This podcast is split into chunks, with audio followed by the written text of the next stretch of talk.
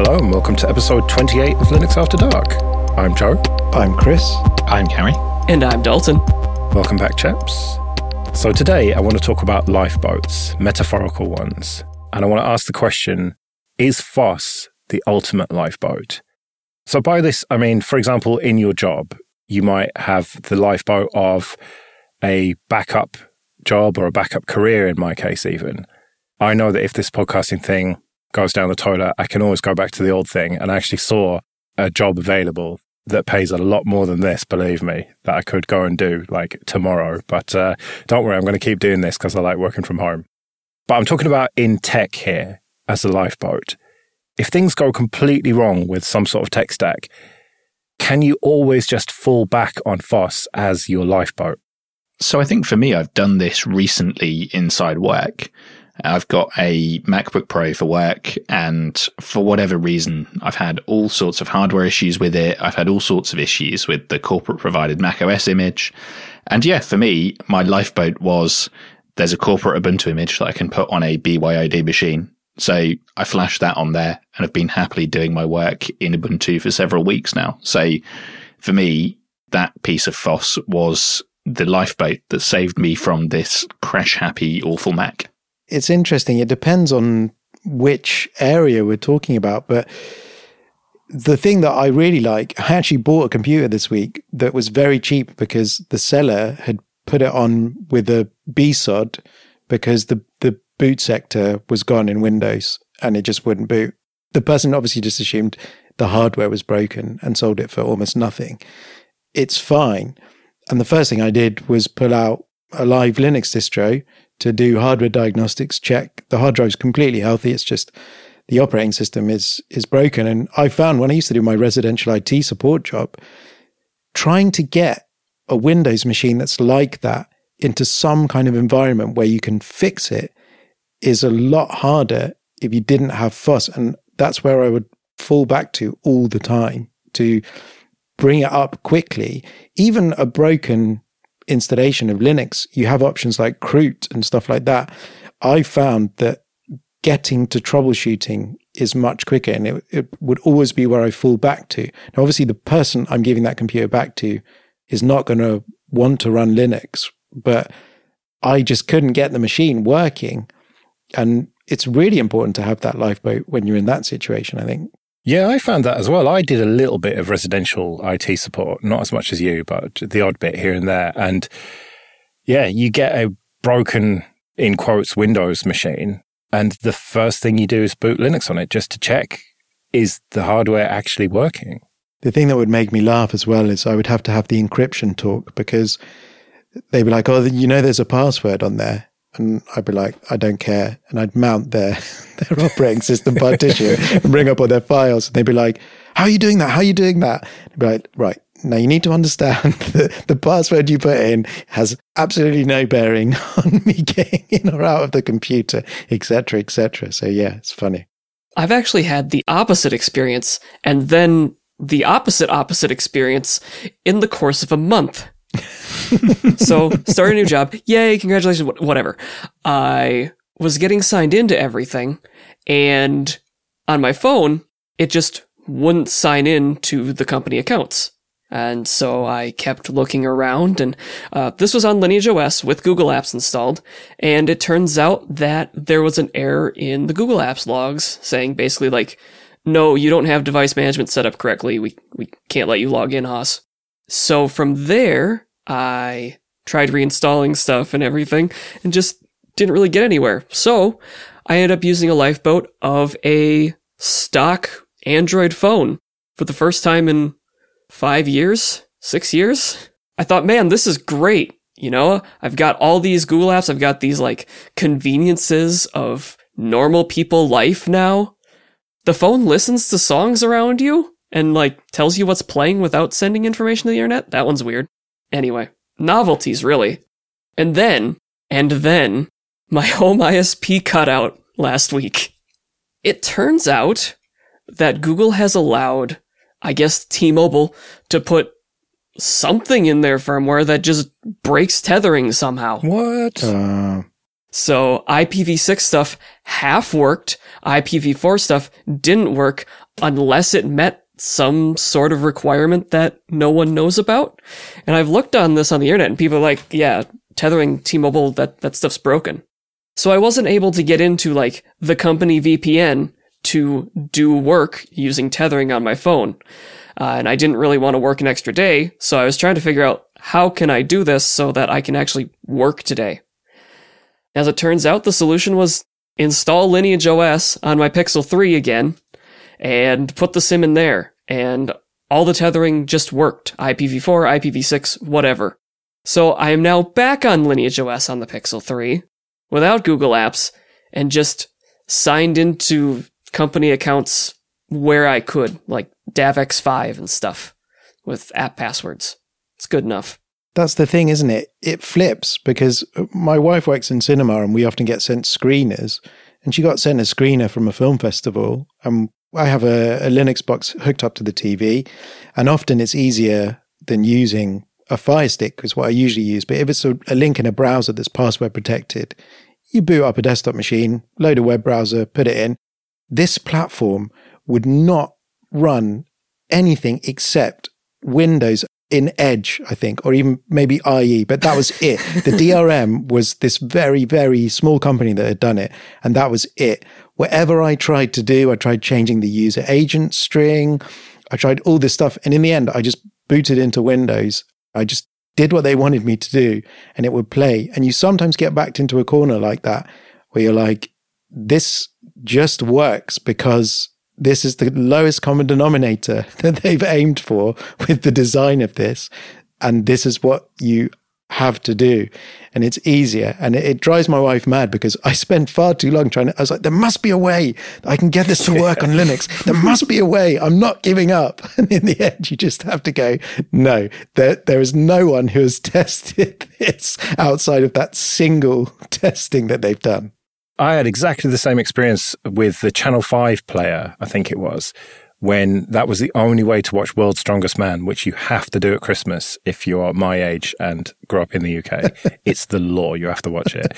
And uh, because I don't have a TV, the only way to watch it is uh, via catch up services. And the Channel 5 player just wouldn't work. I don't know what it was. This was several years ago. It works fine now, I think, in Linux. But um, my only choice was to just boot into Windows and connect it to the network reluctantly, and uh, then it just worked fine.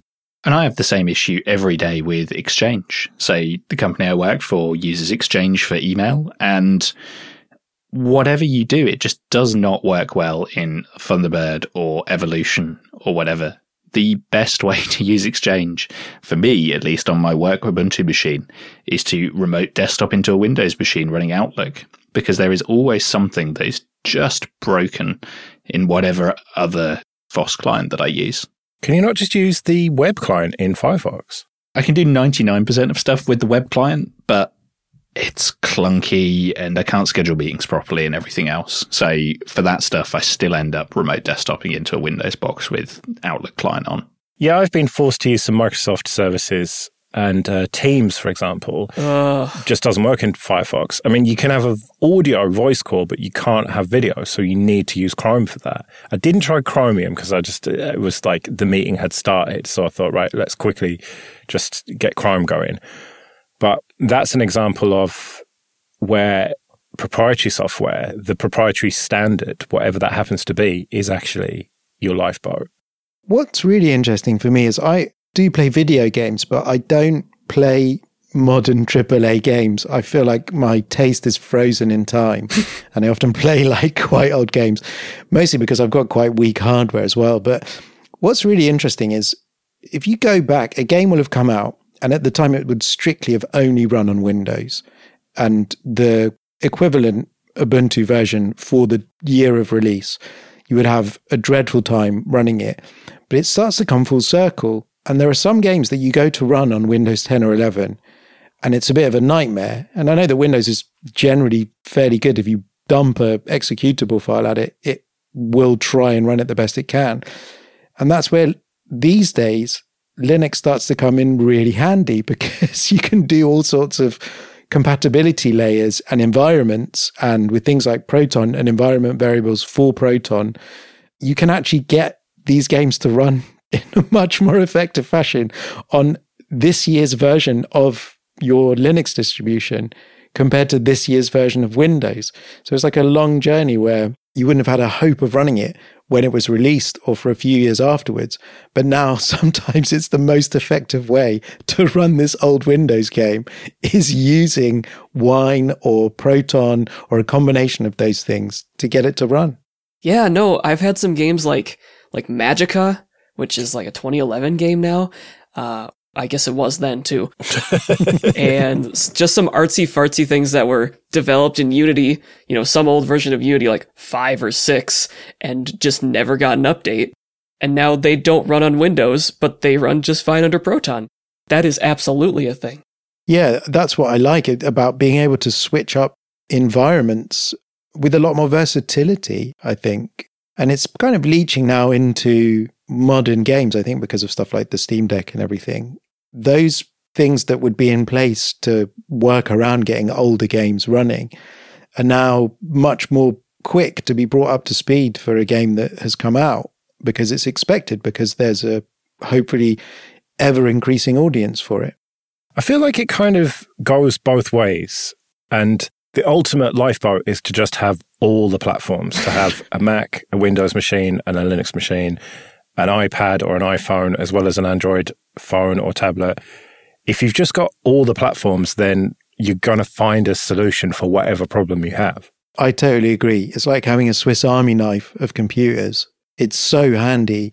I, I recently just sold my only native MacOS machine because I used to have it for my business because, you know, you can mount Apple file systems on Linux, but it's far easier to have a natively booting machine sometimes. And I think you said, Joe, when you're messing around with the Asahi mm. and you backed yourself into a corner, the most effective way to fix it was with another Mac. Yeah, which I had to go and buy, which has actually turned out to be a really nice Linux machine. I use that as my media desktop now, running Ubuntu.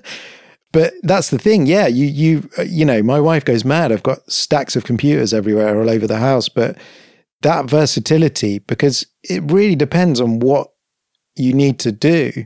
And I would hate to think I would be stuck with any one of those things, whether it's trying to watch that film with my wife and not being able to because it's like, well, we, we only run Linux. I don't have any Windows machines in the house at all. But conversely, having those machines that are broken booting into Windows and not being able to pull out a live USB and, and do some very quick diagnostics on it. Yeah, I think that if you forced me to only pick one platform, it would be Linux and it would be free software because I feel like you can do more stuff with that. You are more limited by the proprietary platforms. And yeah, there are some limits to free software platforms, which mean that you miss out on some things like watching Strongman or whatever. But I could have probably run Windows in a VM maybe probably made it work and just about watchable. I don't know, but I like having all the options. But you, I think you could take most of them away from me, apart from Linux, and I would just about be okay. I think so too. I'm having the same thing with my transition back to Lineage OS without Google Apps. Yeah, there are some things that I miss, but I prefer having the versatility of this phone actually working when things hit the fan to having the conveniences of all the modern Google stuff. Yeah, and I think it's the same for me in my switch back to the Linux desktop on my work machine. It was nice having the Mac, and it was nice having you know the seamless integration with you know, AirPods and my phone and everything else. But ultimately, I know with the EliteBook I've got with Ubuntu on that it will boot and it will just run and it will be the same as it was yesterday, and no one will have screwed with it. Joe, can you fade up the Linux Luddites theme on this one? we tried all the new things and decided that the old stuff was better instead. Yeah, we tried all the proprietary stuff and decided that the free software was better. and also that you should have a stack of laptops. Definitely. Yeah. You should definitely have a stack of laptops and a huge, well, at least one, let's face it, box of cables. Never ever throw it out. No matter how many times you move, don't throw it out. I have a head sports bag, you know, the type you take for an 11 aside football games kits full What? of cables. Yeah, and I've got an entire tall chest of drawers that sits behind me, and each drawer is absolutely cram packed with cables. Oh. The issue is, though, that I never know what cable is in what drawer, and ultimately Amazon Prime comes to the rescue every time. yeah, that's the thing. Or I will have got rid of a cable. Like I remember distinctly the, the best example I have of this. I had an IDE to USB enclosure and I had it up until about two or three years ago. And I thought, I looked at it and I was like, I have not used this for ages. What computer doesn't have This does not spark joy. yeah, there's no machines without SATA. Lo and behold, I decided to get rid of it. And I got a data recovery job from a machine that had been sat in someone's house, not powered on for about seven years, and was way, way older than that. And uh, I, I was like, it didn't power on. I opened the side, and it was literally like the interior of a pillow of dust just fell out. And I, I unplugged it and I looked at it. I was like, it's IDE, for fuck's sake. I just got rid of the only way I can get it. I managed to get a hold of a IDE to USB adapter from Amazon Prime and it still worked. And it had no bad sectors or anything. I was like, I can't believe this.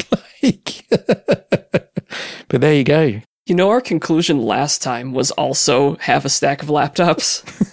Yeah, well, that's our official policy on this show. And when you get rid of them, you end up having to buy one to replace them, like you did with your Mac Mini Joe, or I did with this HP laptop when I suddenly found myself in hot water with no x86 machine. Mm, exactly. There's like a finite number that you have to maintain the whole time. You need a constant number of laptops in your life.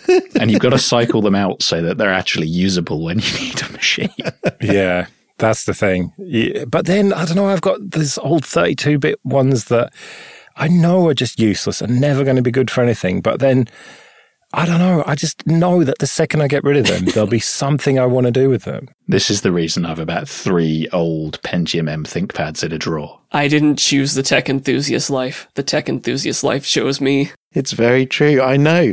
I know I'm going to end up buying another Mac at some point because now I don't have one, even though this one sat in a drawer unused for like 12 months. It's going to happen. Hmm. And the other thing I've learned is that Joe will just enable me to hang on to things because the second I was about to get rid of that Pentium 3 machine, we had our low budget hardware challenge. Exactly. That's it.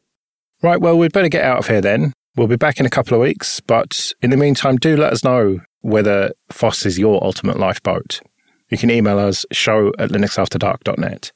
But until then, I've been Joe. I've been Chris. I've been Gary. Join us for our next episode, having a stack of laptops. See you later.